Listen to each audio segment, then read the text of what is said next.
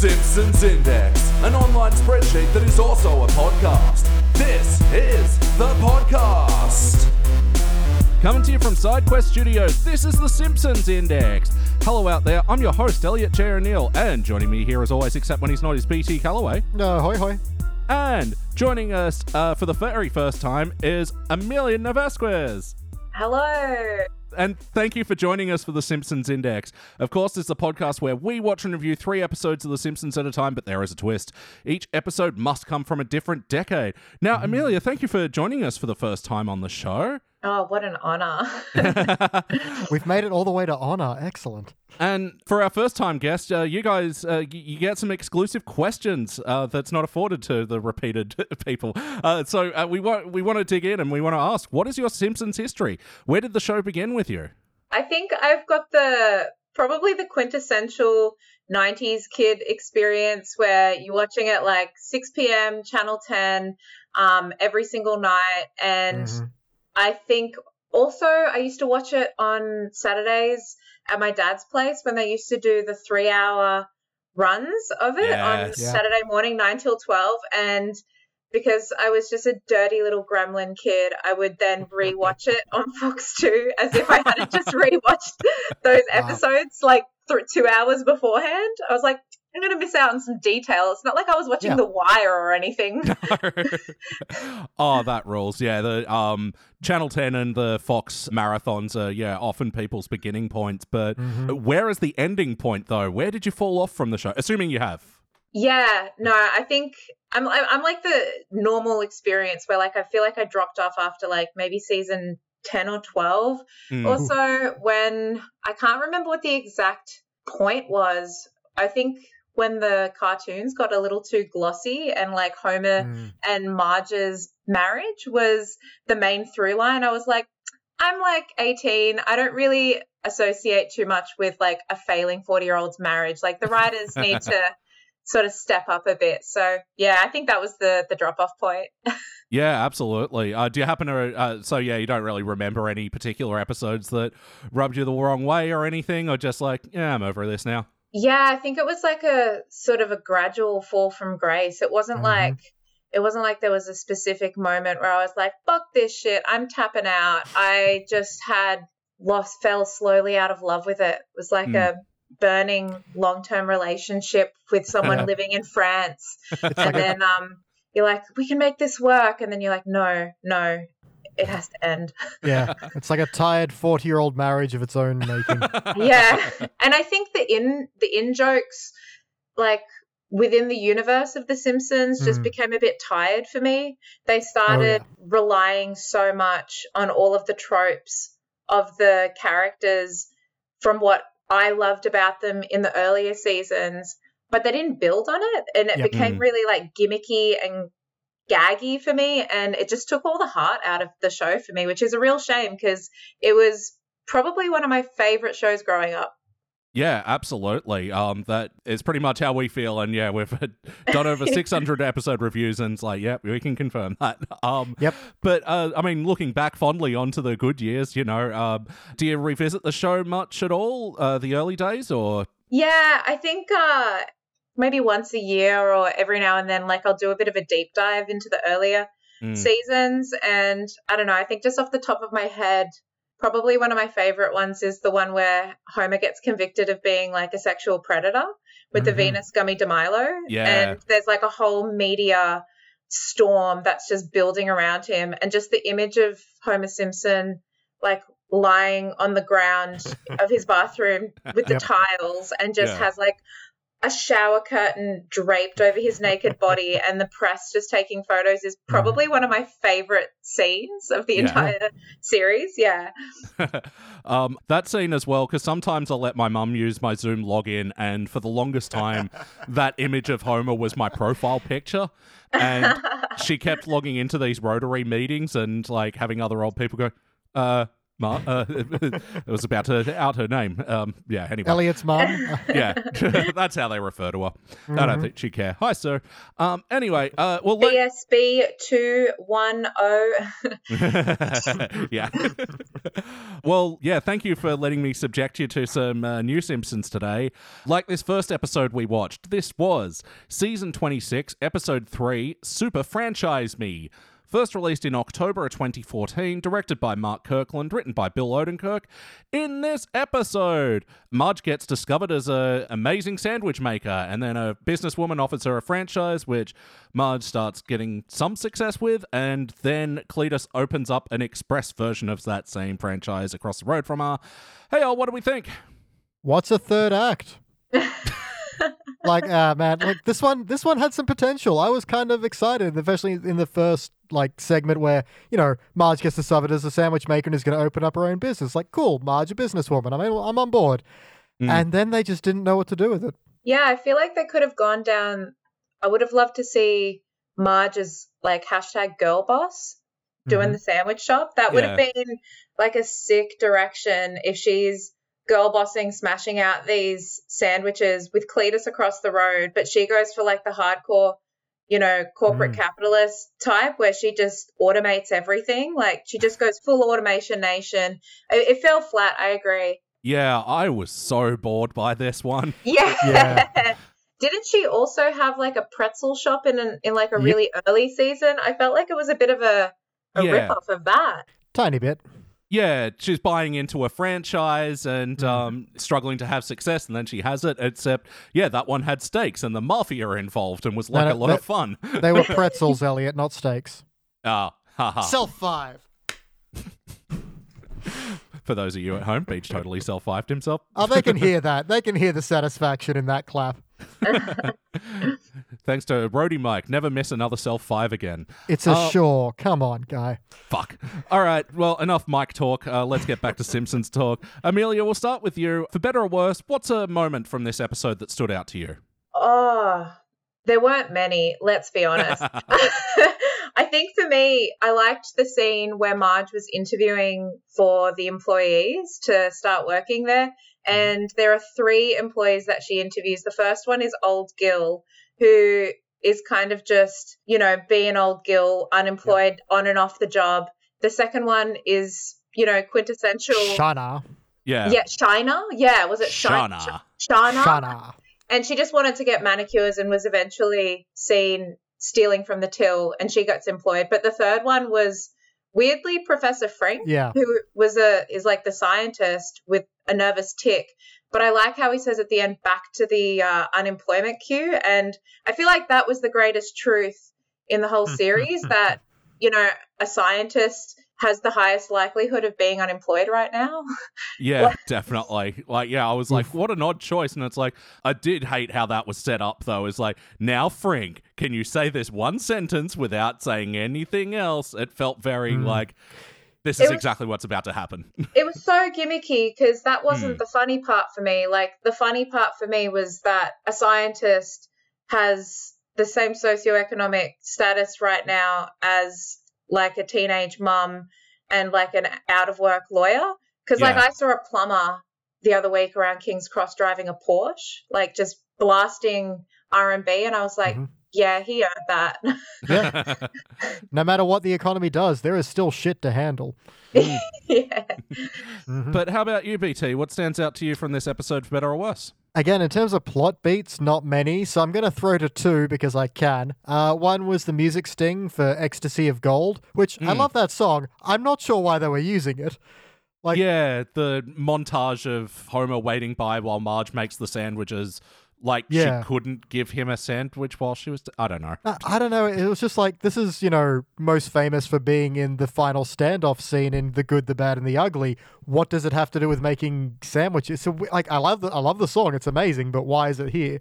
Or Uh, opening up Metallica concerts. Also that. That's what they use as their walk on music. It's very good. Uh, and the other one is a bit I did genuinely like, and uh, I'm just going to throw it ahead a bit to the heart of this episode, where you know Marge is worried about tomorrow and wakes up Homer, and he starts off being supportive, but halfway through forgets what he's doing and assuming Marge is meant to be supporting him. He goes, Yeah. "I feel better now, thanks." Night. I thought that was pretty good. Fucking wallops him one though to when she wants him to wake up again though. Well, you you would have to. Let's face it. He'd, he'd be a heavy sleeper.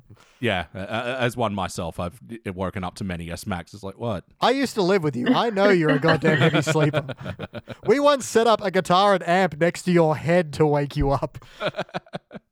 Oh dear. Yeah, the Oh, other one was the sting. I feel like all of the references these days in the newer episodes just also are quite lacking for me. Like I feel like Yeah. I used to really enjoy the novelty of being able to pick out a Stephen King Hmm. reference or what have you. And even if they didn't make sense in the context of the show, they still were like enjoyable to watch. But I felt like Yeah. I agree, it felt just really vague as to why it was Hmm. there. It was almost like the writers were just sitting around. There was like pieces of paper and a hat, and they're like, what reference are we going to do today? Mhm. Yeah, because usually they like to feel a little bit clever. For, ah, I get that. Well done, writers. Carry on. Yeah, that's Uh, it. The best Simpsons reference joke is one where the episode totally works regardless of you being familiar with it previously. Mm. And like, I feel like, I mean, not that it matters, but uh, usually, but the couch gag as well, doing the whole. Oh yeah, Uh, what the fuck was that? It was a big reference to Cat Stevens' album Tea for Tillerman, and it's just. Oh. Okay, I have that album. I didn't know the reference. I also have that album and I didn't recognize that. I thought Mm. because I had issues with my internet that I had maybe skipped two minutes in and then I saw the couch gag and I just thought, whoa, it's been a long time since I've watched this show. Mhm. Yeah.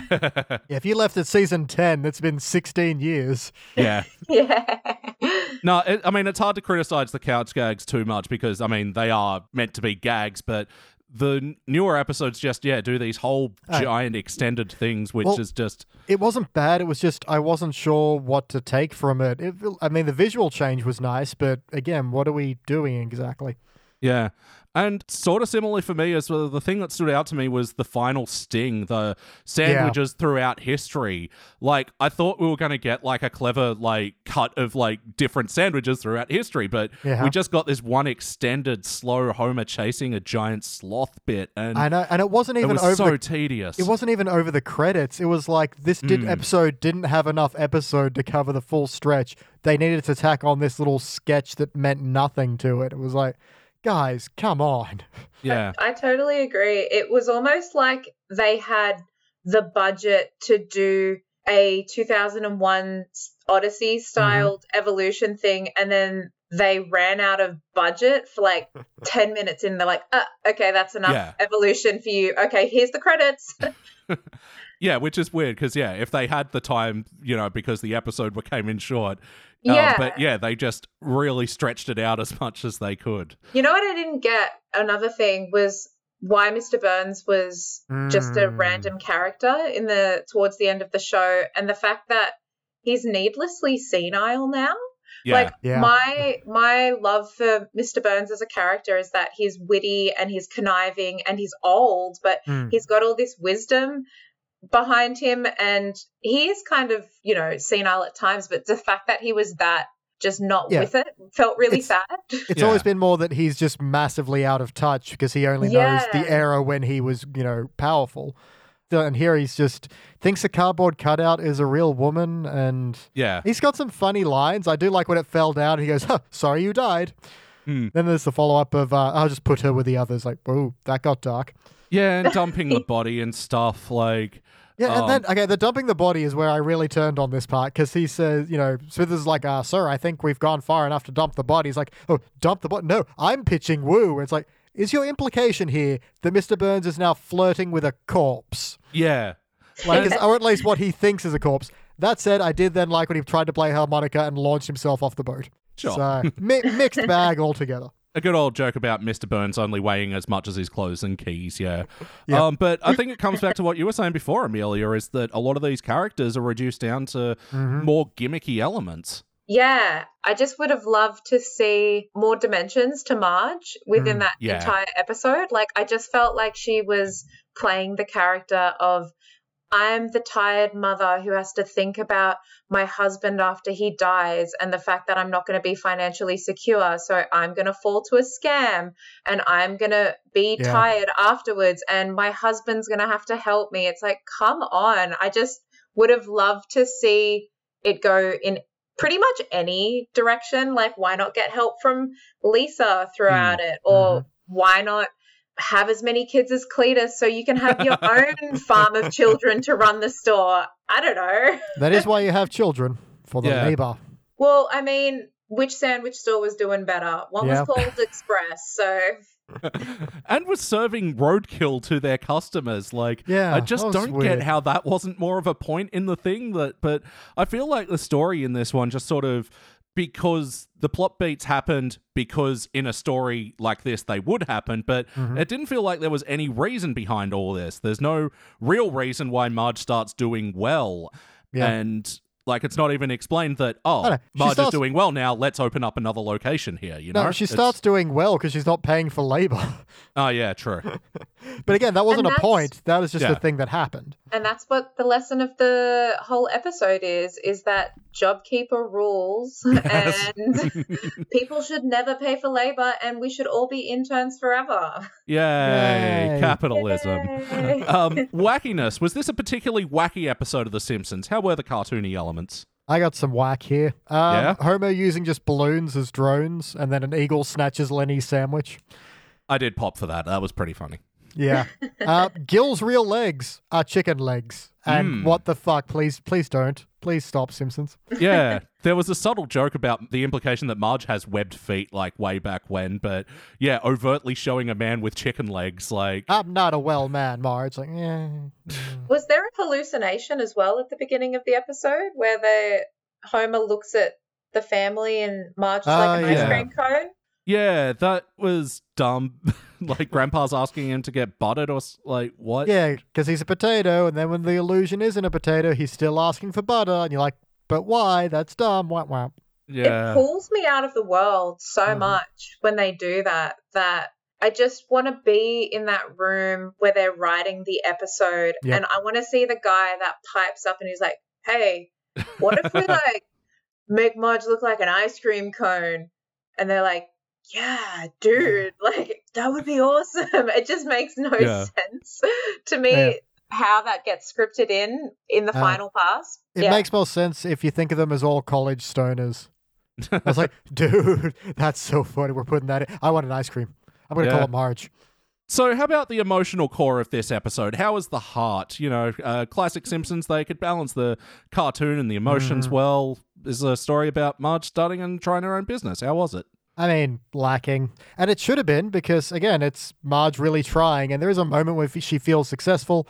But because, okay, so Cletus opens, opens up the other store. The implication is that it's actually corporate who have opened another branch right next to Marge. That's undermining her sales. So it should be, oh no, we've opened this thing and now all our finances are tied into it. And if we give up, we're ruined. But they don't do that. It's just, oh no, we're kind of stuck. We don't have any customers. It's like, but again, there's no stake.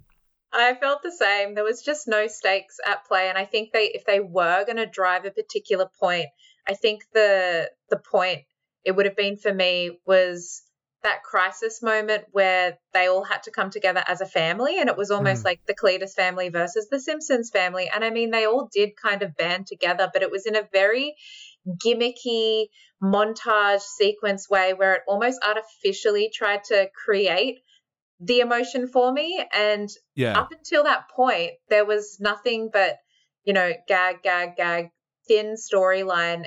Maybe the po- point of Marge, like the reason why she got the whole franchise in the first place, could have been driven a little bit more as like Mm. why she was fearful to not have finances in the future and then Homer coming in or something like that. But Yeah. I think they just didn't do anything to make the family unit feel cohesive, which is what made it so special for a lot of people in the 90s and early 2000s. Yeah, tha- that's it. And that emotional core was so lacking in that way where I think they almost had like the right parts at the end with like Homer's like losing weight because he's running himself Hmm. so ragged, and Marge is driven to Moe's for once. I think yes, these are good ideas, but like if we had the build up of the story before that, like Yeah. Otherwise, yeah, it just did nothing. But I mean, there's not really much entertaining jokes here either. So I don't know. This whole thing just had a big feeling of what are we doing here for me? Yeah, I mean, we've said this multiple times about some of the latter seasons. This just feels like the first draft of a script. The hmm. the very core bones are fine, but there's just not enough on it to really matter. There's there's bread, but there's no filling. yeah, it's just a bread sandwich. But ultimately, did it feel like a episode of The Simpsons? Are these the characters we know and love? How's the integrity of the show? Hell no. For me, absolutely not. I think even when I go back and watch something from season four or season seven or whatever, I, I get this weird, un, um, I can't, I- inexplainable feeling when you watch it where you just believe all of the characters, you see yourself Mm. in all of them. Mm. And I didn't see my faults and I didn't see any relatability to any of the characters. I saw them very much as two dimensional gags. And I Mm. just felt like I was watching not a Cartoon Network show, but like a kid's cartoon, if anything, where it was very plastic. Yeah, very simple, so you don't confuse the youngins. Yeah. Yeah. I, I don't think there's any. Okay, Mr. Burns is definitely against character, and there's a moment with Lisa where Marge is like, "Oh, my family can help me," and Lisa's like, "Ah, "What? An American kid work? No." It's like that's not Lisa at all. No, she'd be Yeah. worried and Yeah, helpful. exactly. Um, if, if if this wasn't ground we'd already trod with Marge and the pretzel wagon, uh, I would be a little more. Well, okay, I wouldn't be. I wouldn't like it more, but at least it would feel fresher. Um, Yeah. I forgot what I was saying. Back to you, well, I, I didn't. Yeah, besides the ones you mentioned, I didn't think there were some serious breaks. But yeah, it No. is just so watered down and just inconsequential that yeah, Yeah. it then doesn't feel like the show we love, even if the characters are okay. But yeah, Mm. Yeah, I mean, Um, we've seen Homer do a lot of horrendous things lately, so it was nice to see him be supportive. But if he's working so hard at this, you know, Marge's place that he's losing weight, surely there should be something about him, you know, leaving the plant, going straight to the sandwich shop, driving himself flat because otherwise he'll be financially ruined. I don't know, something. Steak again. We come always come back to steak. yes. Uh, but yes or no? Would you watch this episode again? Eh, not Hmm. particular. Is it on and do I have nothing? No, okay. Maybe laundry, but not really. Yeah, I'm avoiding this one. Yeah. How about you, Amelia? It's a no from me. All right, now it's time to, for one of my favorite parts of the podcast. What mm-hmm. would we change? BT, what would you like to change about Super Franchise Me? Oh my, many things. Again, what you've got is okay. You just need some passes to clean out some of those jokes that flat out don't work. Mm. One I'm really going to point to is um, Marge is opening this place, and Bart's like, "What's your drink refill policy?" And she's like, "Unlimited, as long as you buy something." And Homer's like, "Oh, Yeah. I bankrupted a Pizza Hut doing that." And th- so it's a then a tell, then show, and in the you know, dream sequence showing the past, he's just drinking soda over and over. And it's like, there's nothing else here. Why is this a joke? It's just the same Mm. bit you've already told us. There's no extra dimension to it. Yeah. Um, look, just I like the, the the idea that Marge has done this for financial security outside of Homer, and then it starts, you know, driving is the controlling force of the family. Then it's you know taking every the kids out of school, it's taking Homer out of work, all to just survive. There's something to be said about uh, corporations in this as well. So focus on that some more. Just a little bit more focus, especially on the plot and the heart, and towards the end of it as well. The fact that Cletus is established not even as a villain, he's just a problem and he's serving people roadkill. Maybe even have it, you know, she finds out the reason they're able to do this so quickly is because they have shitty ingredients, and she tells people, and they're either like, yeah, we don't care, it's fast. That's a nice commentary, I suppose. Or she's like, if I tell people that will ruin another family, who how how could I how could I do that? So look, there's so many other places you could take this. It's I've got three Stooges syndrome. I'm trying to explain everything I want to change. Everyone's just absolutely. wedged in the door. Move it, Chatterhead. Uh, how about you, Amelia? What would you like to change? I reckon I would like to see Marge flip from being the scare me to the scammer. So Mm. if Oh, she's okay. short on labor, I reckon it would have been cool for her to put like ads out on Gumtree for like interns from you know elementary schools, and then just employ heaps of ten year old children to like work in the sandwich shop and then I want the franchisee owner to come in and be like what are you doing this is Yeah. exploitative like you're damaging like people's lives these are 10 year old children but she was actually screwing her over. And then the whole franchisee company has to get shut down because they've been found out for like doing fraudulent like child labor and then Marge gets off scot free. Mm. I reckon that would have Mm. been fun. Oh, absolutely. Like these ideas introduce the idea of conflict and like characters sort of having to question themselves and stuff. It just, yeah, things that never happened in this. And I think for me, like part of the problem is the build. It's just why all of a sudden uh, Bart and Lisa are able to trade sandwiches at school and why when Marge goes to look at the, this is there suddenly a franchise owner in the school? I think just doing something as simple Yeah. as like, we've got too many sandwiches. How about I go work in the cafeteria for a day or two and we can get rid of them?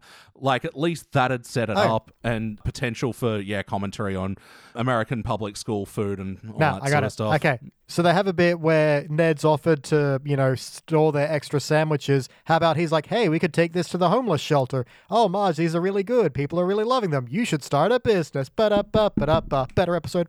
Yes, and then she can come so far and get so much money and then look back and say, oh, forgot about um, the people who helped me get here. I forgot about the sandwiches.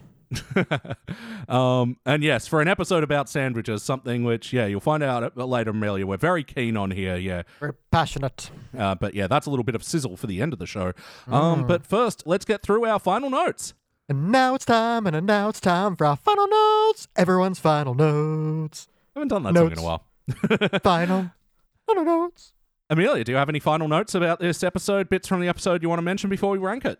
The only other note that I would probably have is that I thought the dog died.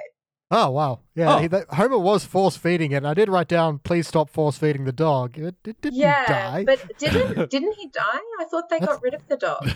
Not in any of the episodes that I've There's seen. there's been some shenanigans, but no, Oh, you know, maybe I ha- maybe I'm thinking of a different show. Family Guy, I know they killed Brian, and then like all the Chud fans were like, "Don't kill Brian." They're like, "Okay, we won't kill him." Um, Yeah. Well, I think that was my main thing. I thought he died, but it's good to know that he didn't. Nope. I mean, I'm really scared of any episodes I've not seen now. But no, like every single dog ever, he lives forever. yep, Uh, lives forever. Good boy. BT, do you have any other notes? Oh hell yeah! Okay, so it starts off, and Flanders is you know noticing his energy bill is up, and he's like, "Ah, that's a higher power than even I believe in." I thought that was pretty good.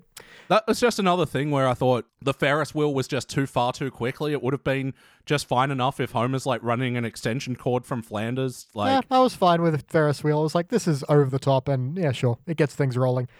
Uh, there's a bit of continuity where he uh, Flanders does have the Beatles bunker. Oh yeah, And I do kind of like Homer's line where he's got all the steaks in the freezer and it's like, oh, you know, I have them in case society collapses, but we still have power for some reason. Like, Hmm. Yeah, that sounds like a lot of preppers. yep. Oh, yeah, in the wackiness, the Mayo truck and how they have to squeeze the sides of the Mayo truck to get it to pump. and they mentioned like a Mayo shotgun at some point as well. Well, I, this is a very Mayo heavy joke episode. Like, if Hmm. it wasn't for mayonnaise, this this this episode loses like 13% of its jokes. Because yeah, there's a mayo shotgun, and then there's uh, you know, Wiggum walks in. It's like, ah, you know, I need you to put a lot of mayo on it. When I say a lot of mayo, I mean don't ever stop pumping mayo. So yeah, man, Mayo Yeah. is the funniest of all the sources, I it's reckon. true. yeah, Depends you're how not much. mu- writing it, writing any good aioli jokes. I don't know. no, it, it depends how much mustard you have in the house. Mm. That's it. That's more sizzle for later. Uh, let's see.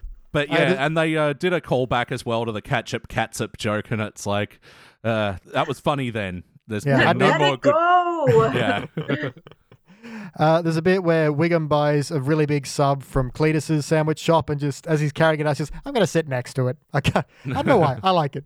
He's going to have it in the back. He's just going to cradle it on the way home. When okay, so the way they get out of this is they have Homer dress up as a rich guy, and then you know pretend to spill coffee and needles on his crotch, and he does have the line of "I was going to be a million dollar crotch model," which okay, that's stupid enough for me to like it. My problem, though, really, is that, you know, Marge gets out of this by going, oh, but it says here that the company will fully train all employees. Like, Marge, you are the manager. You're responsible for training your employees. this is your fault entirely. So Yeah. don't think you can get out of a contract just because of that. That is, look, we take operational health and safety very seriously here at the Simpsons Index. Uh, please work safe, everybody. Uh, it's a that's tough why we're all there. wearing these fluoro vests. Uh, yeah, I'm always fluoro and spirit, man. And that is all my notes. Back to you in the studio, Elliot. Yeah, only just a couple of others. When Homer pulls out the gloves, it looks like it's in a condom wrapper. Yeah, that was the bit. Yeah, just Yeah. interesting choice. Yeah. What kind of evil corporation would only focus on making money and then bidding big Fox logo?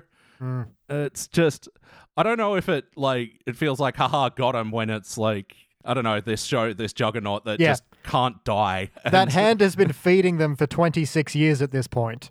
yeah. You know? Yeah, and oh yeah, the, that was the other bit of like weird reference. Like, why did they have everyone as the that impressionist painting the picnic? I, and I wrote that down as well. It's like visual reference by. Yeah, so yeah, bizarre. so the one that uh, Cameron stares at in Ferris Bueller's Day Off. ah, that's right. I don't know what it's called. It doesn't matter. painting? Is it Seurat? I don't think it's saran wrap. I'm sorry. Um, I don't know No, the the, artist. painter's Seurat, I think. Or Okay. Sur- Sur- I don't know. We're very art illiterate here. yeah, I, I, I didn't know, so I made a stupid joke to uh, hide my ignorance. It's and alright. it I tied think into I- sandwiches. So. honestly, I think I come off worse in this. All right. Well, it is time to rank this thing on the Simpsons Index. We rank using our six-point scale, which starts down the bottom at failure. Failure. Maybe if the episode was just meh, you give it a participant. But for positive rankings, we got okay bronze, good silver, excellent gold, but for the best of the very best, the episodes which the Simpsons could not exist without. You give cubic zirconia. I'm going to go first. Let me show you how it's done. Straight out participant for me on this one. You know, I reserve the fails for episodes that offend and where the characters are totally broken and the, um, you know, the story isn't nonsense here. It's just boring. Yeah. So yeah, participant for me. BT, what do you reckon? Yeah, I'm on a hard participant as well. I mean, there were parts where I, towards the end I was getting so bored I might have kicked it in the pit of failure, but it never quite got to that point of absolute fury and frustration. It's, yeah, straight participant. It is a little disappointing because it had some potential in the beginning, but yeah, nothing. Mm. I meh this entirely. All right, and Amelia, please finish it off. I'm also going to go with participant. I think whilst watching it, I was pretty disappointed and bored throughout, but I also haven't watched a lot of the newer seasons, so I don't really have anything to compare it against, whether it's like really low or Mhm. if this is just the standard. So I think I'm No. going to go with the safe option and just say I was bored and disappointed. So participation. No, I'm, I'm pretty pretty uh, keen to have a guest on who only knows like the core good years as it compared to us who have now 600 in. It's a little, it's getting a little hard to tell what's bad sometimes. Yeah.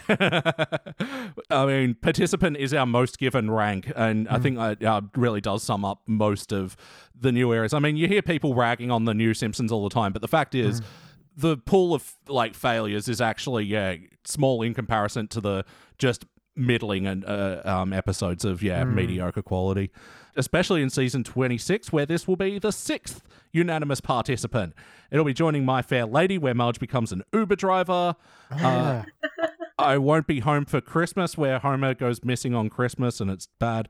Uh, Simpsorama, the Futurama crossover. hmm And one of the Treehouse of Horrors, and also the wreck of the relationship, where Homer and Bart go on a boat bonding retreat, and Nick Offerman is the captain. Yeah, Mar- Marge gets a lot of new jobs in this season. Okay. Yeah, just yeah, totally. But yeah, and compared to the Uber one, she becomes an Uber driver, doesn't like it, and stops. Yeah. That's the plot. Well, Yeah. in the earlier seasons, I think wasn't it Homer doing all of the jobs Oh, yeah. that ever existed? So maybe if you get up to like season thirty or 40 Bart and Lisa will have a Yeah. few jobs of their own. Give it And, uh, time. And we'll say Grandpa have a few more jobs because why not? Because people Yeah. can't retire anymore. Ouch. All right, well, yeah, that about does it for the HD era episode. Now we're going to review an episode from the teens era. This is Marge Simpson in Screaming Yellow Honkers. Does anyone know this episode just from title alone? Uh, Marge's boobs begin to scream. Nope. I mean, if it's anything else, I don't know if I want to watch it. what was the title again? Marge Simpson in Screaming Yellow Honkers. Yeah, I would have gone for the boob job episode too. Yeah, but uh, we already reviewed that. All right, uh, well, there's a bit of sizzle. We shall watch that and we will be back.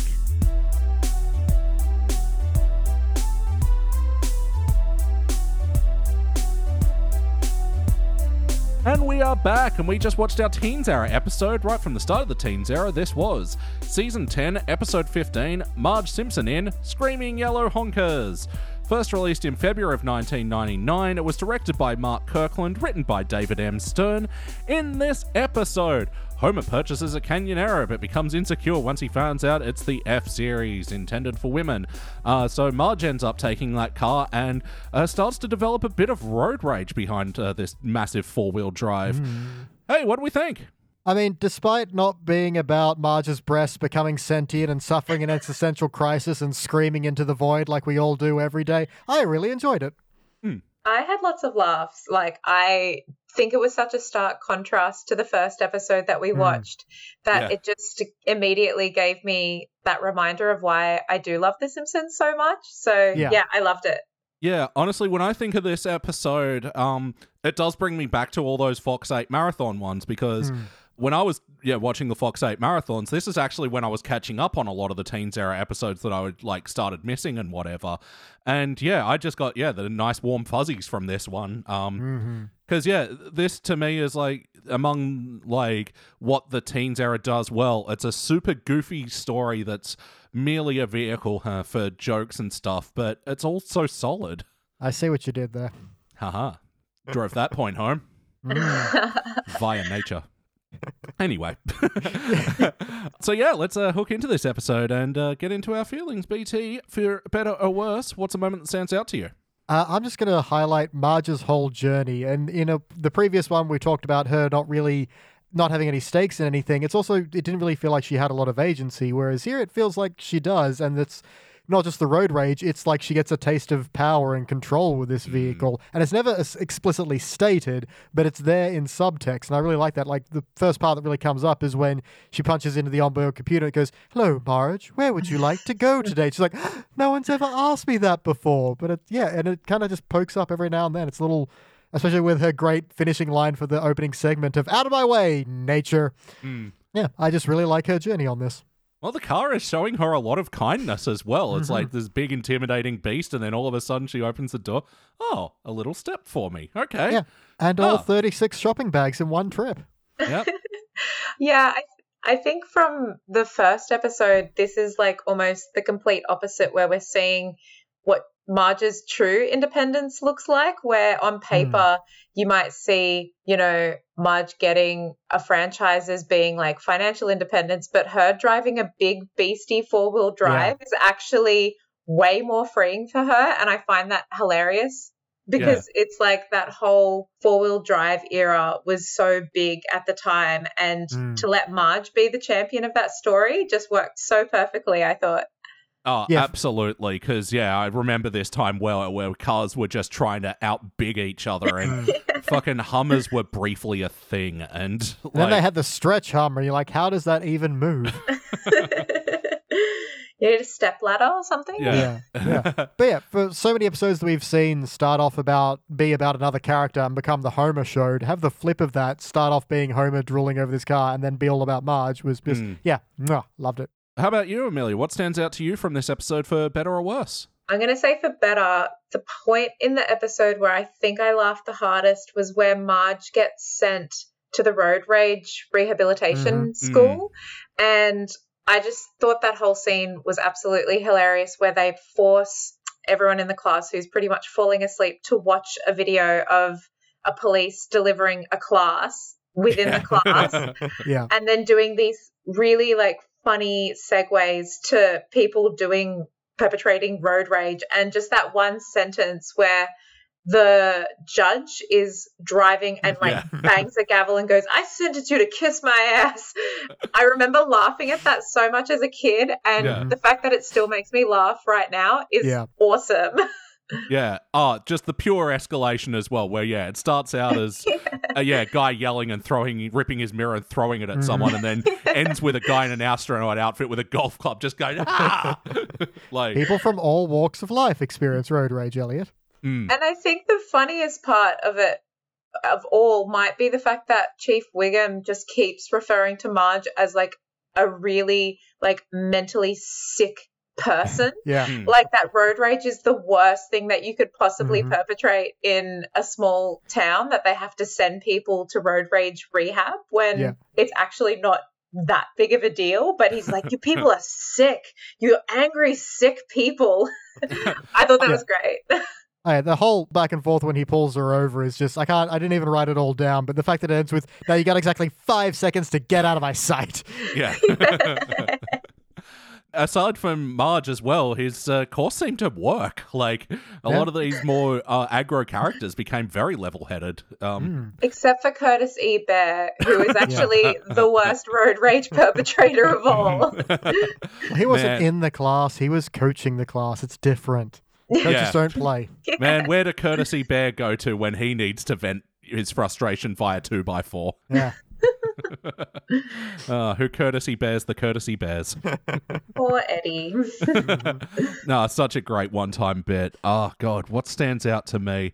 It is like this whole thing where it feels like ultra convenient and silly storytelling, but like I feel like you're so in the moment, especially yeah when Marge does flip out after the road rage class and Hmm. ends up releasing the si- the prisoners and Wiggum again, uh, like MVP of Yeah, this. quite epi- MVP of this one, yeah. yeah. Just oh, all of those criminals were one day away from being completely rehabilitated. Like, it's such a good spin on Yeah. the one day till retirement joke. Oh yeah. Yeah, I got Yeah. a good So I got a good good. pre-laugh out of that. I was writing the note before it came up like, yes, this bit. Yeah, and it really just demonstrates how there these story beats can be super stupid and wacky, but also really funny at the same time, and you mm. don't feel like you're getting cheaped out from in the jokes. Yeah. No. So, wackiness. Was this a particularly wacky episode of The Simpsons? Marge's halogen headlights turn the, you know, become X-ray. Yep. I don't know how to say that good, so I'm going to say word not. Well, in that moment as well, I think it's the first time I've noticed that um they also make parts of butt disappear briefly. There's a little right. animation goof where yeah, his legs and butt just completely disappear for a few frames and then like it's just his floating torso above a chair. It's really weird. You didn't think they removed the nude butt from TV? It was too scandalous for TV. Oh, actually, speaking of which, um, when you're watching these episodes on Disney Plus, after you see like the main heading of uh, what episode is on, it Yep. flashes up briefly with the you know rated PG for X. This Yeah. is the biggest list of things I've ever seen in watching a Simpsons Really? episode on this. Okay, what do we got? Wow. It was, and I uh, don't, I think the ring light's going to block that out, but you can already I can, see. I like, can see a lot of lines of text. Yeah. Yeah. and it was rated PG, mild themes and sexual references, mild drug references and mm-hmm. coarse language, mild mm-hmm. animated violence, mild sexual references, infrequent animated violence, infrequent mild drug and sex references, infrequent mild coarse language. Mmm, infrequency. I like it. It's risky because you don't know where it's going to pop up. So if the parents were covering their kids' ears, Yeah. they wouldn't know Yeah, it could when be to anywhere. do it. Yeah. It's like that game where you try to figure out the movie based on its IMDb parents warning description. oh, that's right. Yeah, like all the parents who like do their own like Yeah. some scenes involving a troll may scare young Yeah, viewers. you and all that sort of briefly see a young man's buttocks. You know, that kind of thing.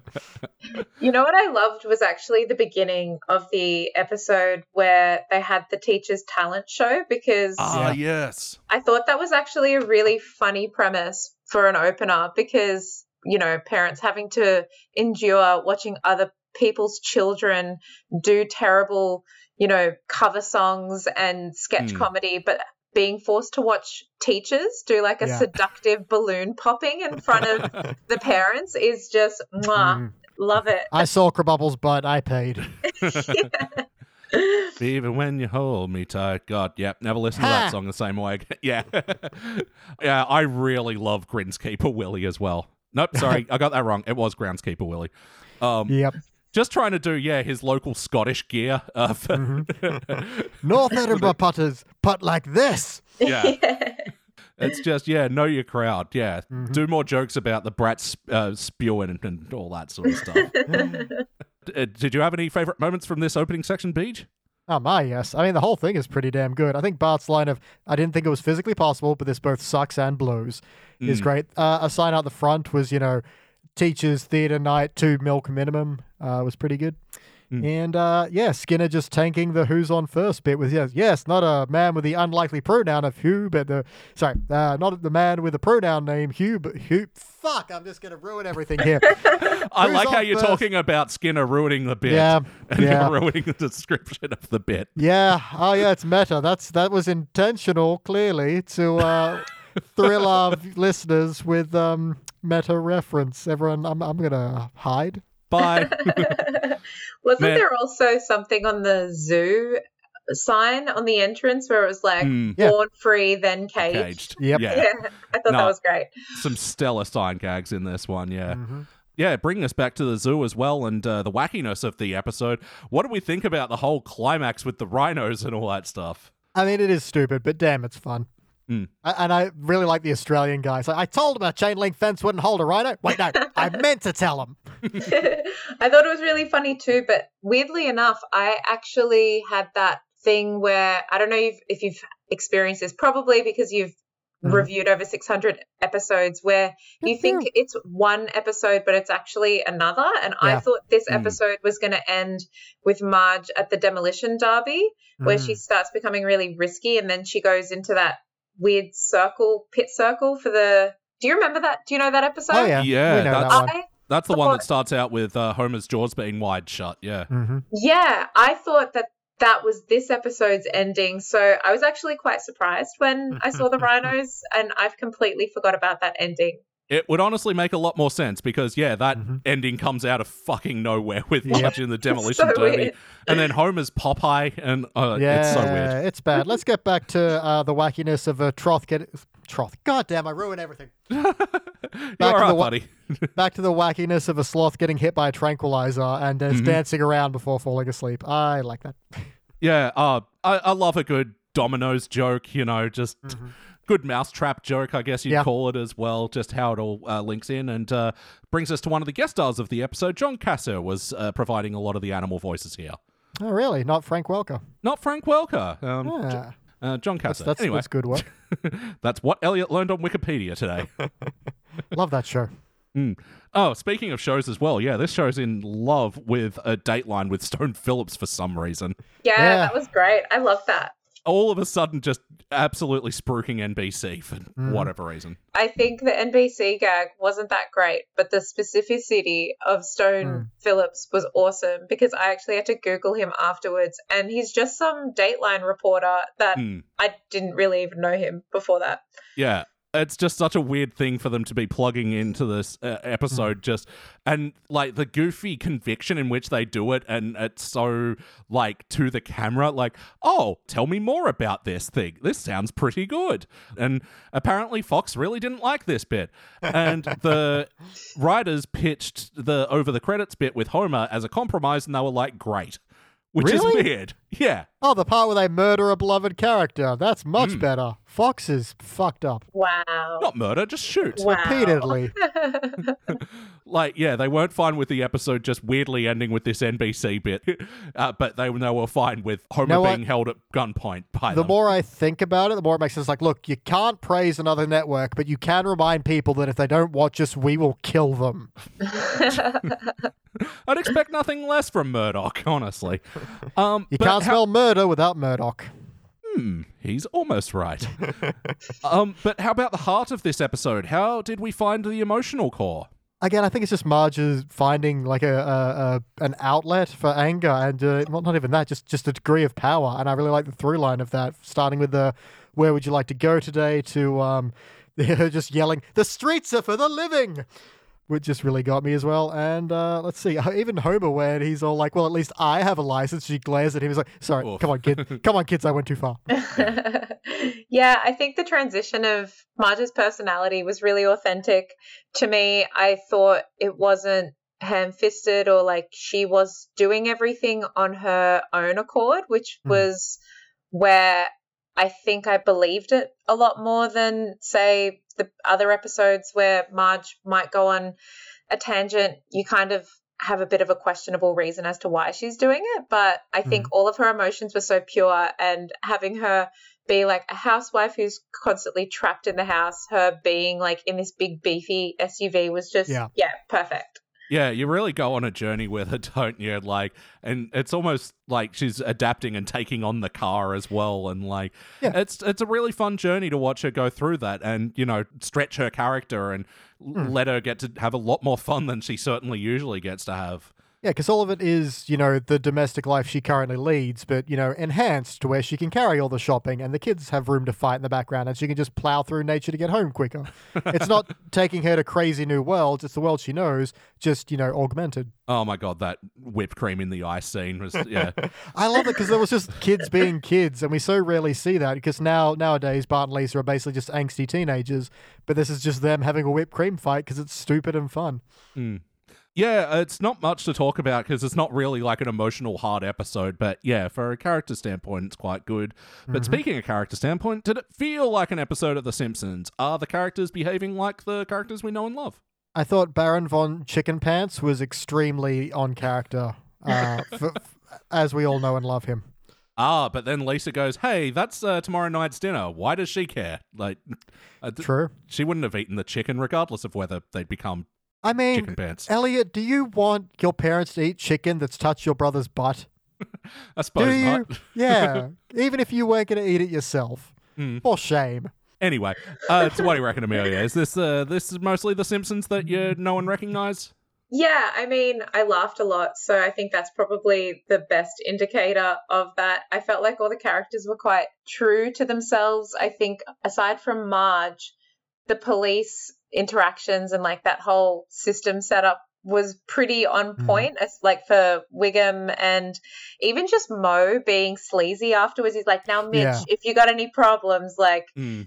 Yeah, not in a sexual way or anything like that, but if Unless you you want, want it to be. Yeah. I thought that was great. It was such a small moment, but it stood out so perfectly. Yeah, I feel like the modern equivalent now is that meme of like, haha, unless dot dot dot. You know? no, no, joke, joke, joke, joke, joke. Unless. yeah.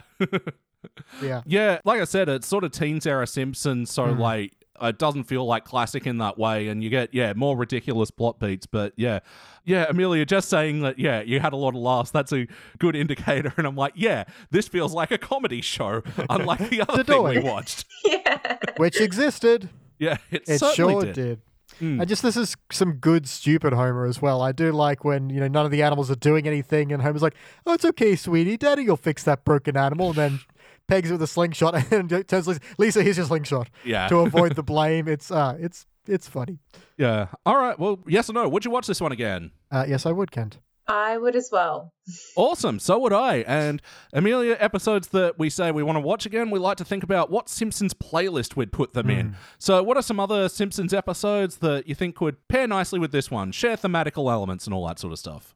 Maybe the one where Bart goes to the ward, uh, the clandestine. What's it Oh, called? yeah.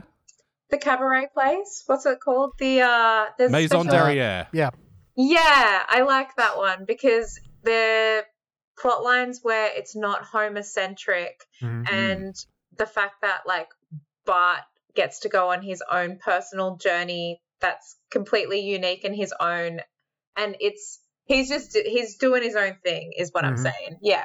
Yeah, absolutely. characters breaking out of their molds. Yeah. And Marge gets a lot of good licks in that episode as well when her and Lisa go to clean rocks. Dozens and right. dozens of rocks. Yeah. Okay. I got four chambered for a playlist, so get Oh. ready. Uh, Canyonero. Ha! Yeah. Oh, so that's the other guest star of this episode, and as we saw on Amelia's projector there, Hank Williams Jr., the son of Hank Williams, Yeah, and the father of Hank Williams III. I see. It's really Yeah. keeping that lineage alive. Alive. Blah. Mm. Uh, we get some Gil Jobs in this one, so not like you would, but you compare it with the last one. Don't. No, that was it. This was a great Gil appearance, I thought, as well. Well, this is how you do good pathetic Gil because he's. I like his, uh, you know, mobile rotary phone that says he's pathetic without saying it, and yeah, his whole ah, who's that? Is that Bill? Ah, you said it was over. No, no, don't put him up. Hey, Bill. Yeah. Ah, man, sad and it hurts, but funny. My other one is traffic school videos. Like there's that one where Homer's, I forget which episode it is, where Homer's, I think it's the drink driving one, where Homer's watching the video. It's like with Oh, Troy McClure, and it's like, yeah. Here's an appealing fellow. In fact, they're appealing him off the sidewalk. That's right. Uh, there's that one. And my final note is to pair with Baron Von Chicken Pants is the part where Bart puts oranges inside his pants to make it look like he's got massively swollen testicles. I think that's the Focusyn episode, if I remember correctly. Simpsons groceries touching Bart's genitals. Yes. Yep. What a playlist that'll be. Oh my. Righto. Um, but you know, even episodes that we enjoy, you know, they aren't perfect. There's some things we can improve. So, Amelia, we'll start with you this time. What would you like to change about this episode?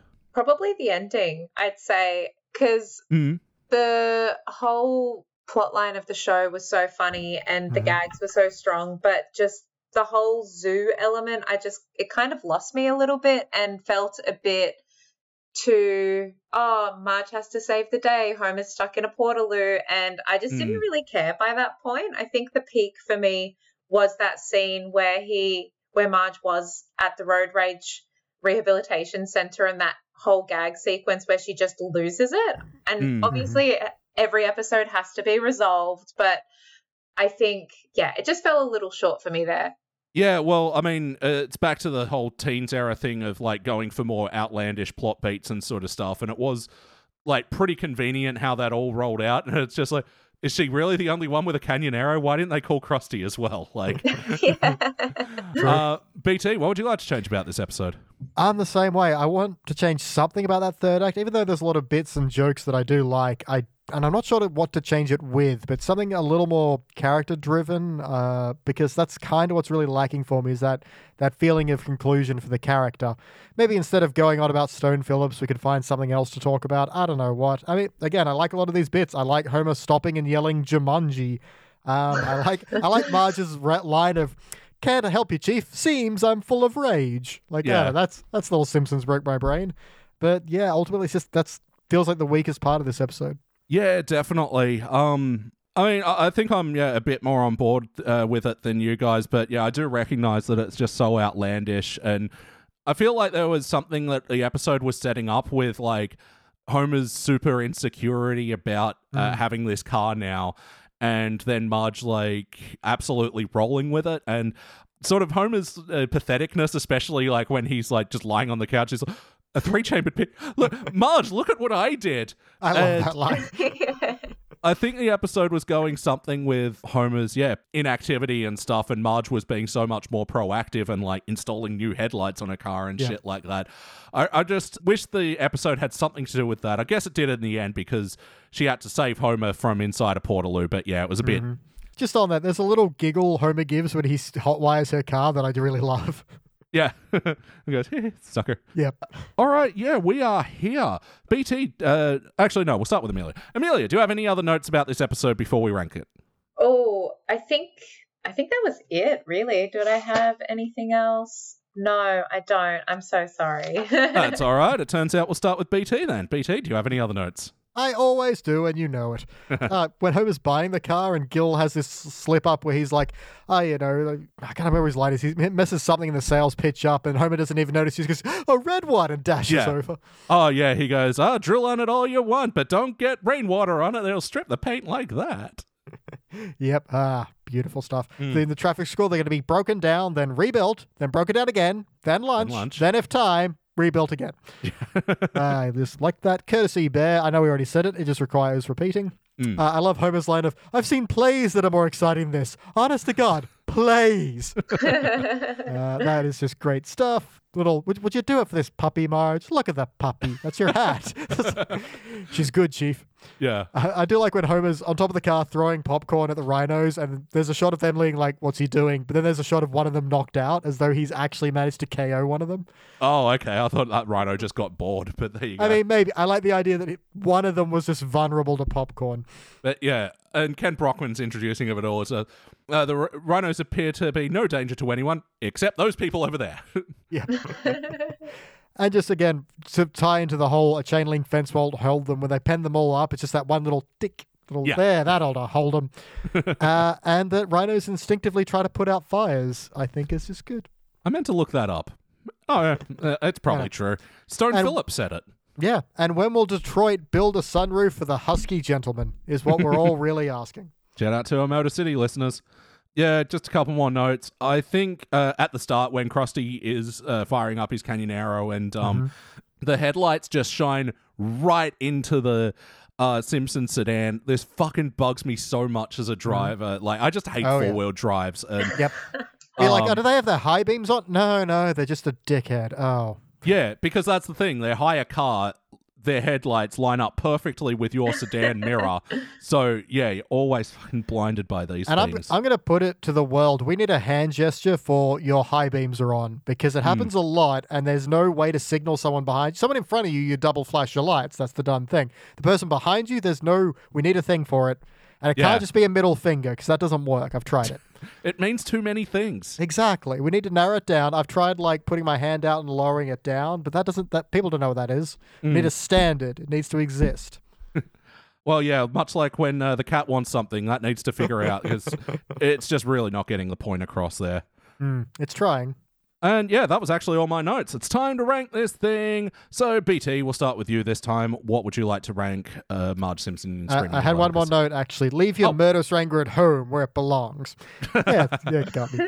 I, yeah, I Uh, really liked the cop doing the. Yeah, yeah. Video. I I'm gonna real solid silver. I could have gone a gold if it had just had a little bit more heart or a little bit more story beat to it, but you know this is a, a lot of fun. I had a good time throughout, so that's a silver from me, Elliot. Amelia. Yeah, I'll probably say silver as well.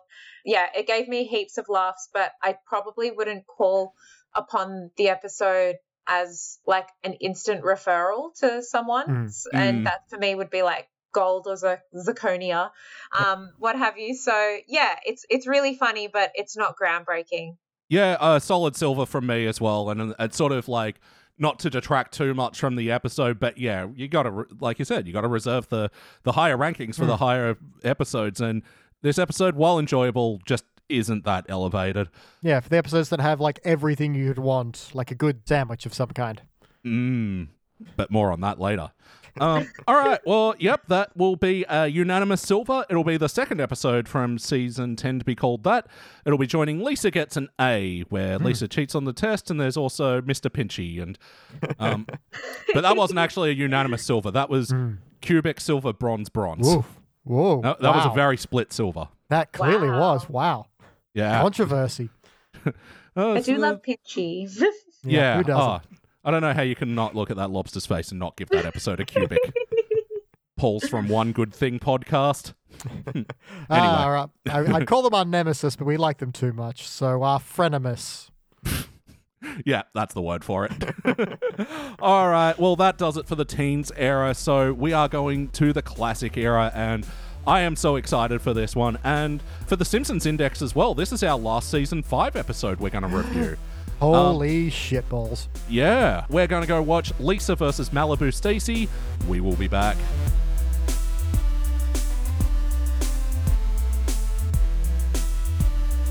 And we are back, and we just watched our classic and final episode of the evening. This was Season 5, Episode 14 Lisa versus Malibu Stacy. First released in February of 1994, it was directed by Jeff Lynch, written by Bill Oakley and Josh Weinstein. In this episode, you all know this one, it's the talking Malibu Stacy doll and Lisa Lionheart. And, And she's uh, got a new hat. she's got a new hat. I want it, I want it. Me, me, me. What did you guys think? Delightful. I loved it. So funny. Yeah. I love the escalation of the episodes tonight. It's just left me on a sweet note and I had a lot of fun. Yeah, that's it. Because in the first few podcasts, we did it in rev- uh, the other order, you know, doing the classic first and ending on the Yeah. HD, and it was just, it was too much of a bummer. Like, this Yeah, way is much get- better. We get slowly tired, and then the episodes get more annoying, and we get cranky and need a nap, and uh, Mm. not good. Yeah, the, the third one shouldn't end like the the last of the God Godfather movies. No. Which, uh, thanks to people uh, who have Mm-hmm. watched The Godfather 3, I still haven't seen it, and uh, the series is still very pure for me. Aren't they going for a four now? I swear I've heard that somewhere. Oh, Why? Yeah, I, because because everything you love must burn. The Coppolas should get Nick Cage to do it. Yes. Yes, Nick Cage is the Godfather. yeah. Um, all right, well, yeah, um, yeah, this is a stone cold classic. This one, so excited to hook in. Amelia, we'll start with you. For better or worse, what's a moment that stands out to you? Whoa, my lights just went Yeah. psycho. Sorry. How Um, many how many That's all right. demons are in your house right now? Like yeah, 12, but usually there are only four. Um, and they usually leave the lights alone. Yeah. Sorry, that was really weird. That's all right. Yeah, I think this is a small thing, but it made me laugh a lot. Was towards the beginning of the episode where they're going through the clearance bin Mm. of all of the Malibu Stacy dolls, and Yeah. the first or the second one they pick up is live from the improv for 89 cents, and that made me laugh so much. And I just loved that tiny little gem. the oversized shirt and the big brick Yeah. wall behind it. It's really that era of And stand up. achy breaky Stacy as well. so wonderful and yeah setting up the whole overproduced you know narrative of the uh, malibu stacy dolls while Hmm. still getting some really good jokes in there of showing how quickly this shit dates yeah Oh, Oh, yeah. totally. And I think the Malibu Stacy main core plot line is really strong, but the fact that all of the side jokes are just as strong on their own, like Mm. the classic Mr. Burns, like, hello, Smithers, you are very good at turning me on, like, without even knowing what episode that falls from, that is so standalone funny in of itself. Yeah, i was yeah i found myself thinking about the process that he would have gone through like was this like a bunch of voice recordings that he got and uh, stitched together Mm. himself like yeah Not that clarity. era of it would have been like a shit talker or something, you know, that old program to sure have your computer talk to you. Yeah, the old Mac, you know. But no, and a really good like because so often you know Smithers is just tethered to Burns, and Hmm. you know that's great for the character, but it doesn't get to explore. Like just giving him this little detail that this is his life outside of work is just it's wonderful. Yeah, especially to have him there at the end as well with all the other with all the little girls yelling, "I want to!" Says, "Me, me, me, me, me, me, me." Ah, it's delightful. No, it's so good. Uh, how about you, BT? What stands out to you from this episode, for better or worse? Uh, a really weird moment. I had to stop and double check on Frinkiac if I heard this right. So we're going through uh, Grandpa's wacky story about how he got the silver dollars, and back in the day, rich men would ride around in Zeppelin, just dropping coins on people. anyway, one day I sees J.D. Rockefeller out there, and he's going on. Uh, I had just basted my turkey, which back then was called Walking Bird. We'd always have Walking Bird on things, and blah blah blah. And he says we'd always have Walking Bird with all the trimmings cranberry sauce, Indian eyes. And I'm like, whoa, whoa, whoa, hold the fuck up. Did he just say Indian eyes? and I looked it up. Yep, he said Indian eyes. So, uh, Is that like just a weird Oh. fucking old timey racist word for corn or something? Like, I, I don't know. I googled it. I didn't see any references. I mean, maybe, but uh, other than that, oh, Grandpa is revealing the old cannibalistic ways of the past. oh, So yeah, weird. I was the like, fact that wait, they wrote that into Grandpa's storyline is so perfect because I can just imagine like that writer's room where maybe Yeah. one of them have actually Mhm. heard their grandfather say that and maybe they didn't know what the hell Yeah. they were talking about. They're like, Yeah, it's whatever it is, we just need to use it. I think he meant like black eyed peas or something. We never found out. We were just terrified of him from then on. Yeah, Uh, I can't then- find anything immediately, but yeah, he also says in that sentence, yam stuffed Yam with gunpowder. So I do love that. Alright, it could be ma- Grandpa's usual madness. Who knows? But uh, it was just a moment of wait the fuck up. let me let me send this back ten seconds and re-listen. I totally missed that, and I think that's kind of the mark of a good grandpa rant joke. Hmm. Is that yeah, Yeah, and, I mean it starts off really great. I love the you know rich men riding around in zeppelins throwing coins out at people. Hmm. Uh, but yeah, it just it went somewhere I really wasn't expecting. yeah, great, a really fun, uh, interesting way to start up this Hmm. episode as well, and. I mean, typically we see The Simpsons, especially in the classic era, doing the first act "fuck you," you know, the Yep. story that just kicks off the plot but doesn't have much to do with it. But Hmm. this setting it up that it's uh, the episode's B story is wonderful. Well, it, kicks both the A and B. Yeah, and it does. It kicks both ass and butt. Um, and Nicely done, my friend. but I like it as well where the two stories kind of collide, where Lisa and Grandpa are both Hmm. feeling unheard, and it's just a really great way that they both get uh, reinvigorated by each other. Yeah, I mean, sure, Grandpa gets a little lost, but you know, it's good. And Homer's great line of, I'm a white male, age 14 to 39. Everyone thinks, listens to my stupid suggestions, and then gets gum and nuts out of the together at last. I think right off the back of that, the part that I laughed the hardest in that whole episode was Grandpa getting a job at a fast food joint where he's Mm. just like, Mayday, Mayday, can you hear me? And he's twisting the knobs and Mhm. thinking it's World War II, but he's just at like a Krusty Yep. burger. Yeah. All the PTSD coming back, and um, Mhm. do we sell Grandpa French and? Skinner's like PTSD Vietnam like war flashbacks were so good. And on that Yeah. note as well, I think Malibu Stacy, the person, the Yeah. line that she says is so funny where she goes, "Oh, um the reason that they kicked me out Yeah. of Malibu Stacy in the 70s was because I wasn't you know, marketable, and I was giving money to the Viet Cong. uh, that got me really hard. I don't think I've Yeah. uh, seen this episode since I understood what the Viet Cong was. Yeah, Yeah. exactly. Because yeah, this was a show that uh, I think for a lot of us we primarily watched as kids, and it's just Mhm. it's part of the wonderful thing that these episodes can keep giving in that way. Yeah, for sure. Would have gone right over my head. Yeah. Oh, and of course, as well, uh, playing Stacy Lovell is uh, the Meryl amazing. Streep. Yep, Meryl Streep. She's a return. No, no, no. Uh, it's Kathleen Turner, and that husky voice that she has, and she just she delivers so many good emotions in Oh, this yeah. movie. It, it just didn't feel like stunt casting in that way. Uh, yeah, Uh, how how many of us have not been at the one point or another been like, not now, I'm too drunk.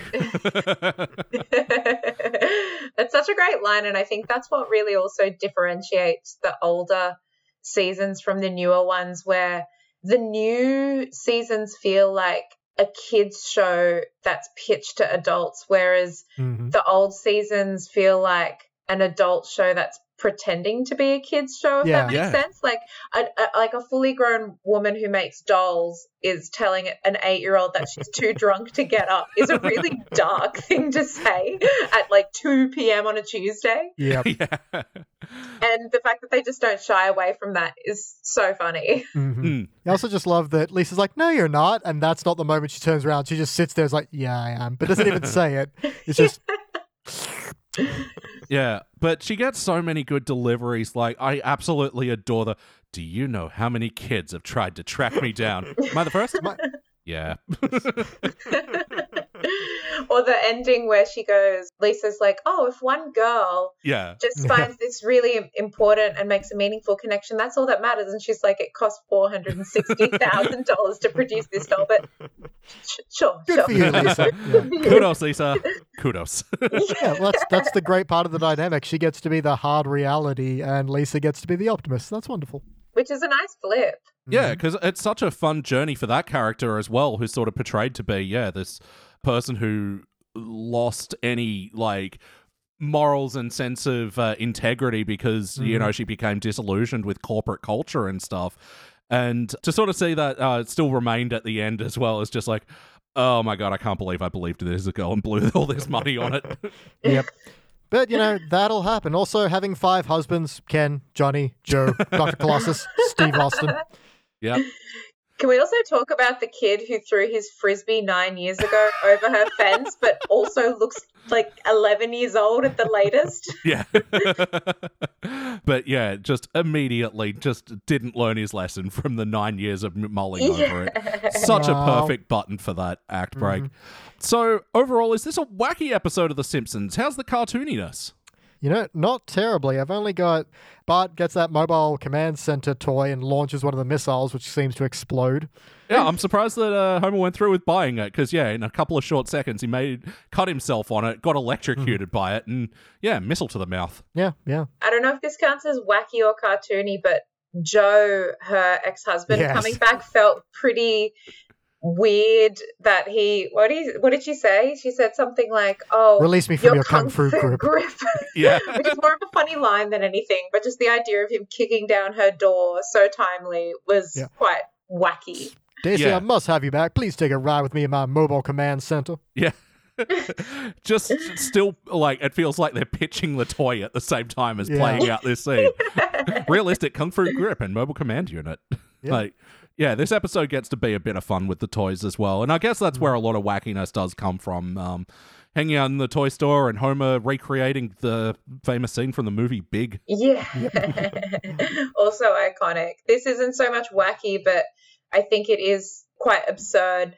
Is when Lisa's recording her voiceover lines and Krusty comes in and they're like, Yeah. We've got other dollies that we need to record the lines of today. And he's like, Hey, hey, number two, it's Krusty and just guns through them like an absolute pro. And I think this whole episode for me is an episode of hard truths about Lisa Yeah. thinking she knows what the world is about, thinking that her ethics and her values are really good and strong, but in practice, like she doesn't really Mm. know what the world is really about until she's, you know, confronted with it in quite intense way.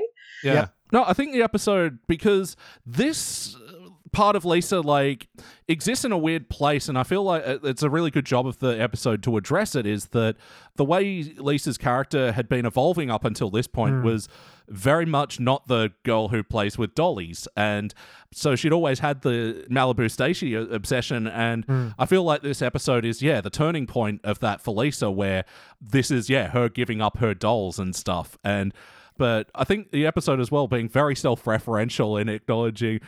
Uh, Lisa, you know, and you usually say stand up for what you believe in, but you've been doing that an awful lot lately. Yeah. So it acknowledges like the Lisa issues episode had becoming a, a trope up until this point, but also making her evolve and like yeah, giving up her dolly collection as well.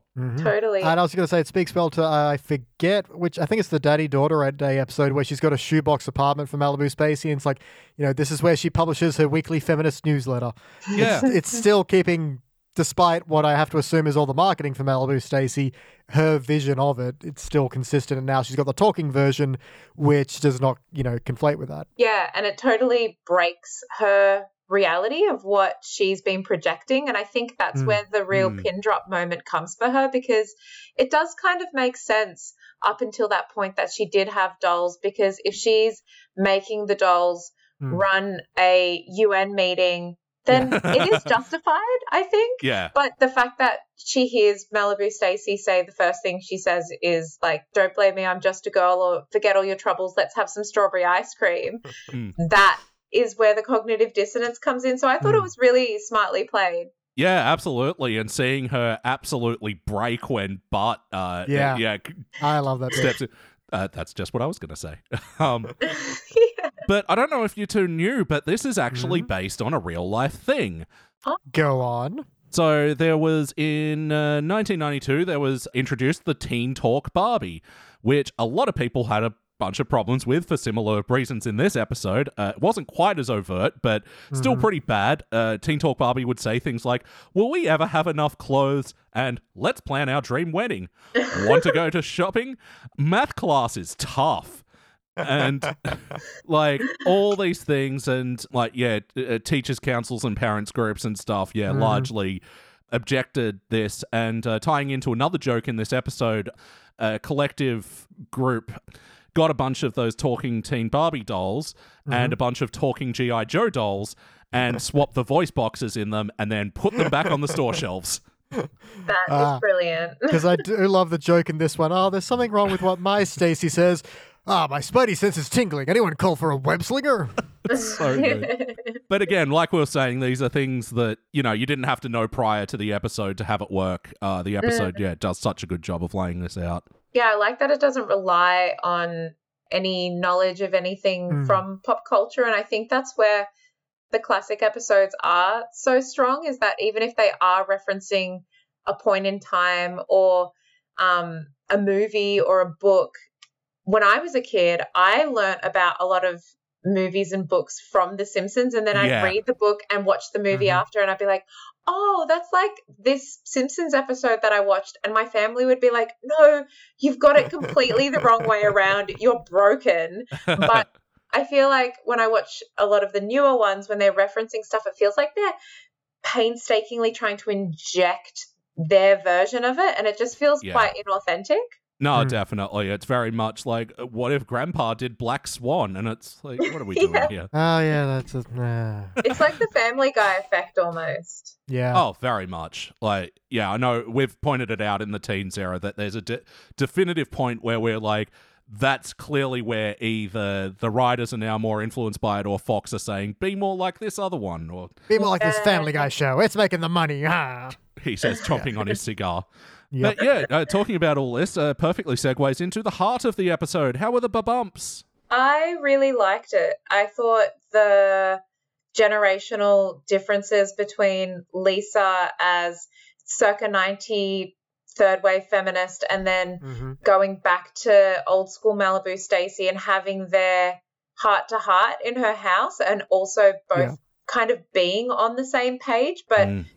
you know, big corporate greed kind of got the better of her vision and yet she's still like this flawed character but still Mhm. has this earnestness to help Lisa and I thought yeah that worked really nicely for me because Lisa could have very well easily gone to Malibu Stacy's house and pointed the finger and said like you're the problem you're what's wrong Mhm. with America you're what's wrong with women today but instead she said let's do something together and make something better and I thought that was really sweet Yeah. I do like the, the way she gets into the house is playing what the doll says through the intercom, and the gates just slide open for the first time ever. It's a nice moment.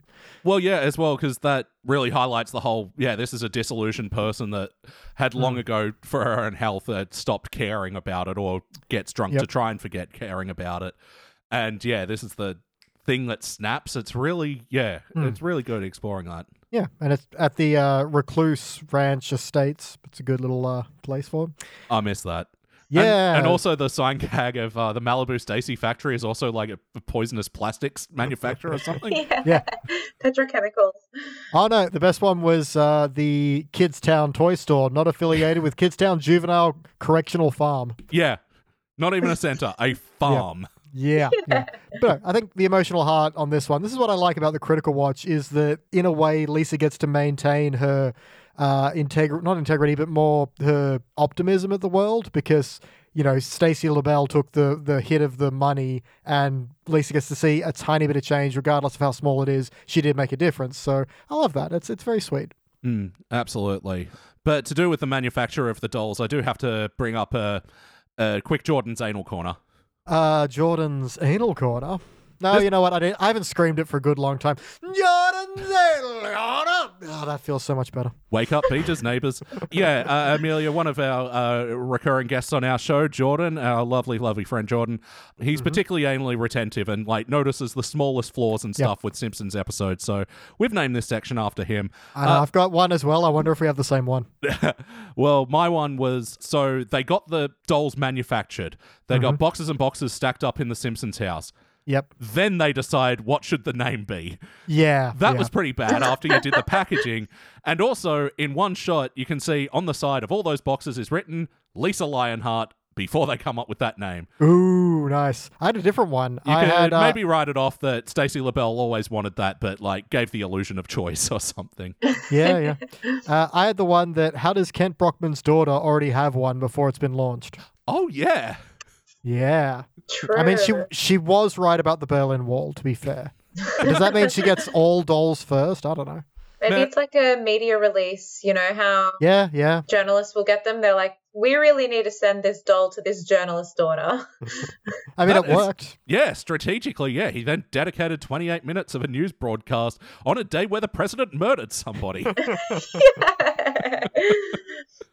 Just a side note on the point in the Malibu Stacy factory. I don't know if anyone picked up on this, but Mhm. there was like a weird moment in the video where they called Malibu Stacy America's favorite eight and a half inches, which was just really awkwardly phrased, but also very funny. Uh, again, we're on a streak of great video tour things in this because, Mhm. yeah, I love that video as well. It's like she wanted to make a doll that was also edible. Kids didn't like the taste of dried onion meal. yeah. Ugh. But ultimately, did this feel like an episode of The Simpsons? Are the characters behaving like themselves? Absolutely. Yeah, I'd say so.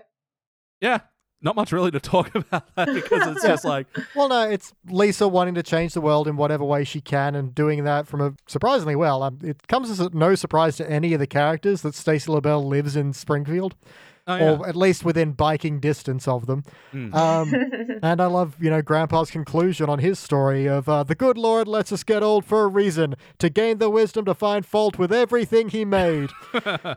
it's just so good. I was actually I forgot to bring that up in the heart because I feel like that really solidifies his story is that he's very insecure about his age starting up and he tries to be something that he's not and then he realizes yeah, he so comes full circle and it's lovely and funny in all great ways. I mean, this is a man who once had Buzz Cola burn his tongue. So. yeah. Yeah, I love that. To immediately go from, ah, you're only as old as you feel. Oh my god, this soda kills me.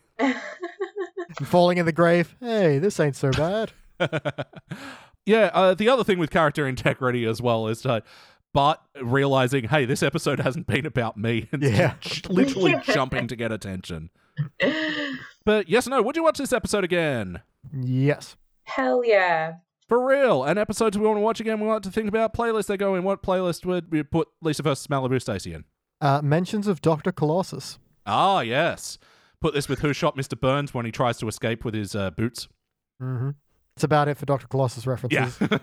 um, I'd put it next to the episode where Homer creates the bubble car oh, yeah. Oh, yeah. because it's got a similar through line um, Yeah. where his bro- he meets his brother and he has to create a car and it just goes completely pear shaped. Yeah. Oh, Simpsons trying to invent and, you know, rein- uh, do something new in the market. Yeah. They're doomed from the start. By nature of being a Simpson, everything must reset to zero. What torture. Yep. It's a weird playlist, but like in the classic era especially, there were a lot of versus episodes.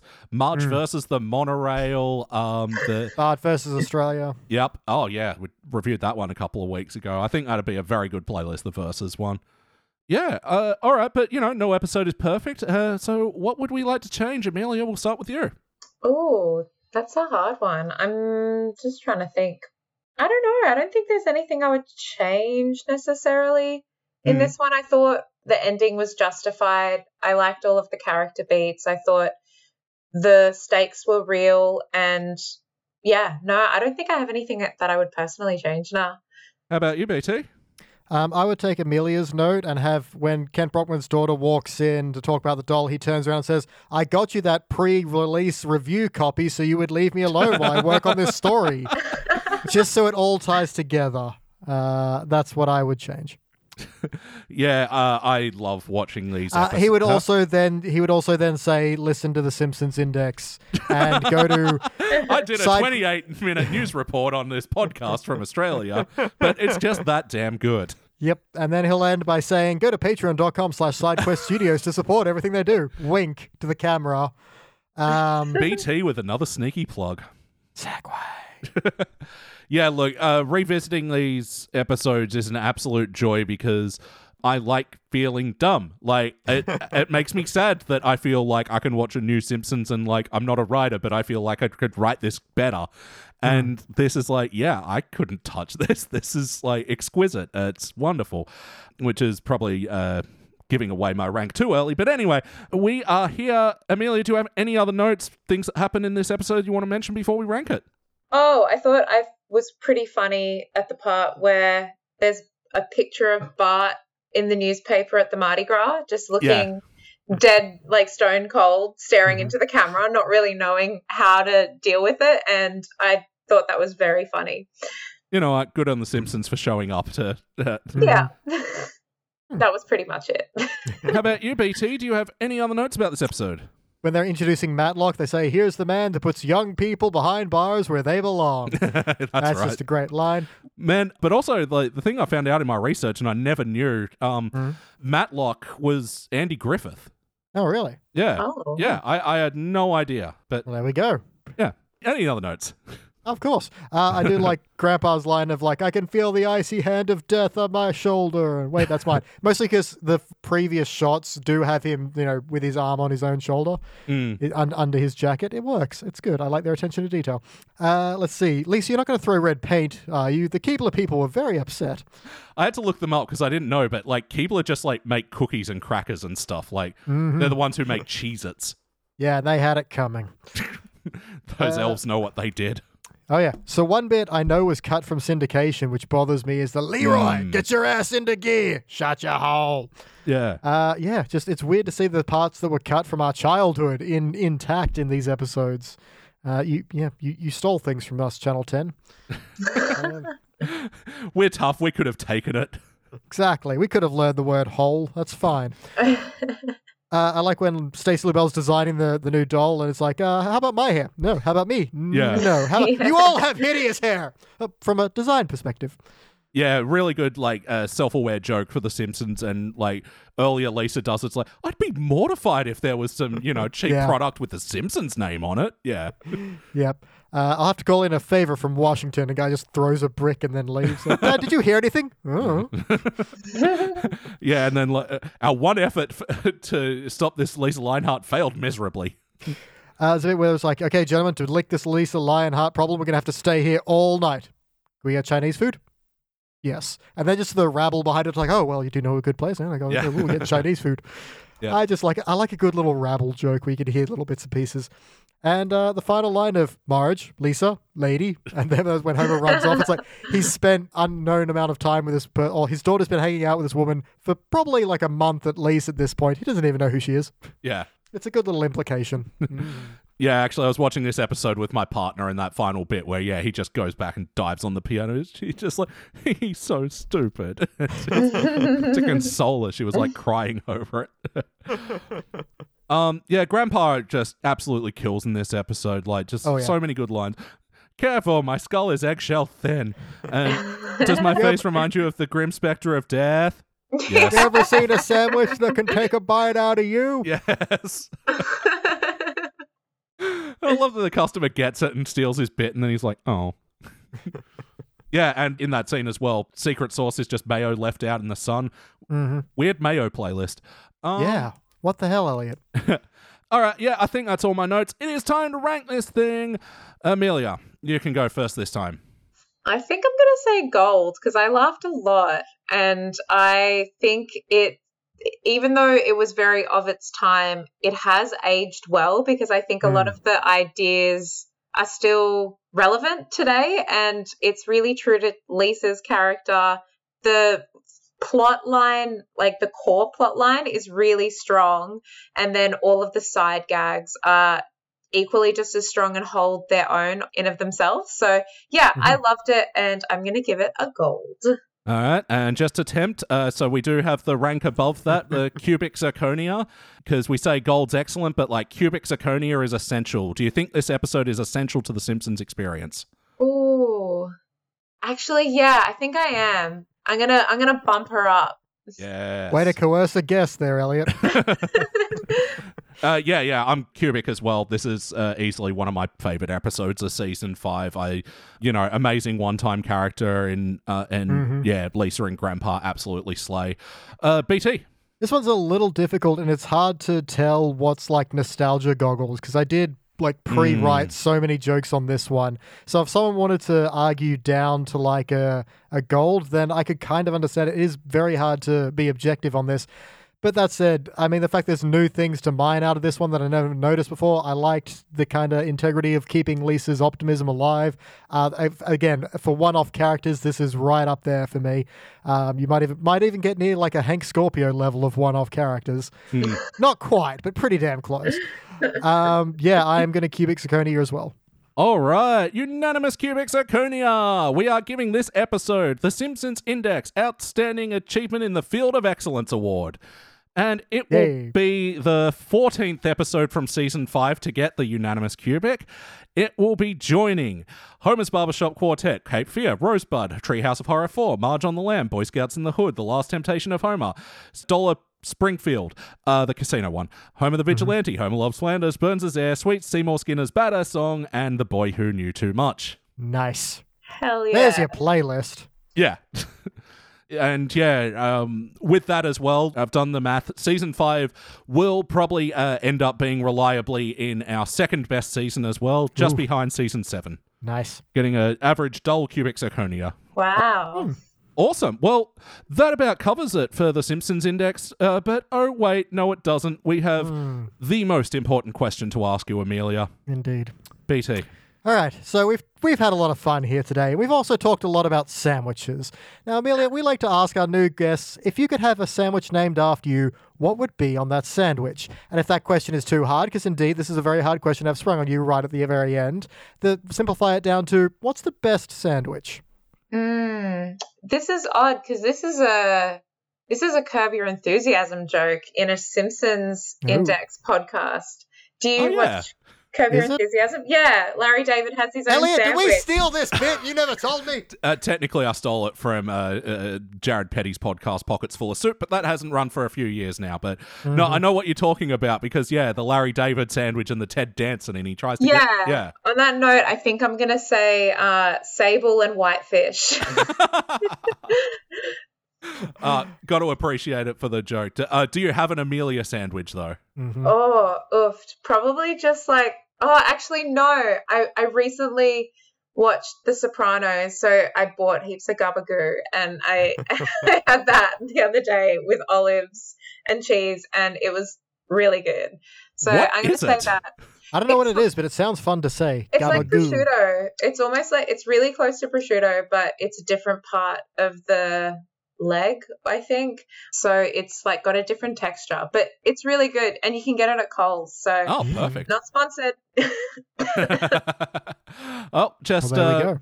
while we're plugging stuff, uh, this is the portion of the show where we plug stuff. Uh, do you have anything to plug, Amelia? oh, I I have an Instagram account. Yeah, sure. yeah, uh, I'm at blurrier underscore IRL. And uh, you can see stand up comedy stuff there, uh, like any shows that I'm doing, which is none at the moment, but I usually Ah, post all my gigs there. So, yeah, that's probably the best bit. Otherwise, I'm not really on the onlines too much. Mhm. All right. And BT, what about if other people want to hear what we're doing? What? Where are we doing stuff? Yep. Well, as we plugged earlier, you can go to patreon.com slash sidequest studios to see basically the blanket for everything we do. This covers the Simpsons Index, our Game of Thrones podcast, Thrones of Game, which is complete now, where we watch the entire series backwards. And of course, our fiction podcast series, Pulp Fury Radio, where we have an anthology of pulp based scripts that we did with some actors and some amazing sound effects, and very proud of that work.